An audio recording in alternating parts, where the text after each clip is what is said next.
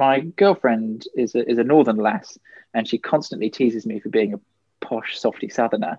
Um, and around the corner from our house is a croquet lawn, and uh, I keep teasing her that I'm going to join the croquet club when lockdown's over, and she thinks she thinks that's the uh, the uh, uh the epitome of my softy southernness.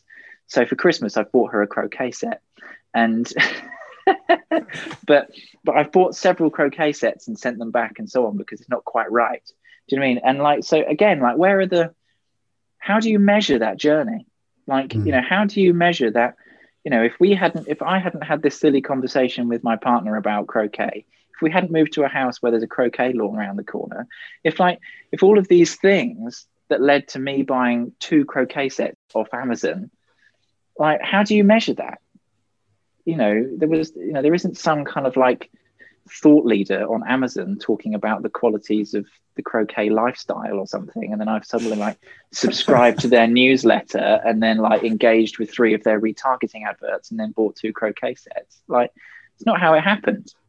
Like, there's a whole conversation that's gone on completely outside of the view and control of the seller of the product.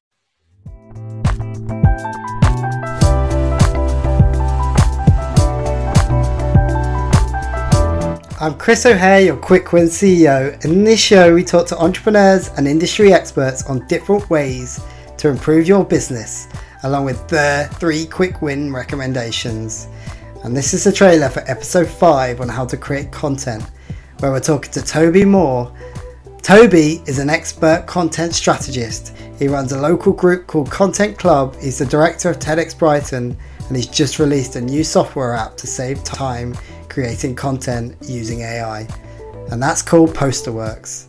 You'll get to hear about what makes Toby get out of bed in the morning, how his priority has shifted to a purpose led objective, along with some incredible insights into why content is important beyond SEO, and how you can get started with your own content strategy. So make sure you check out the full episode, and I'll see you there.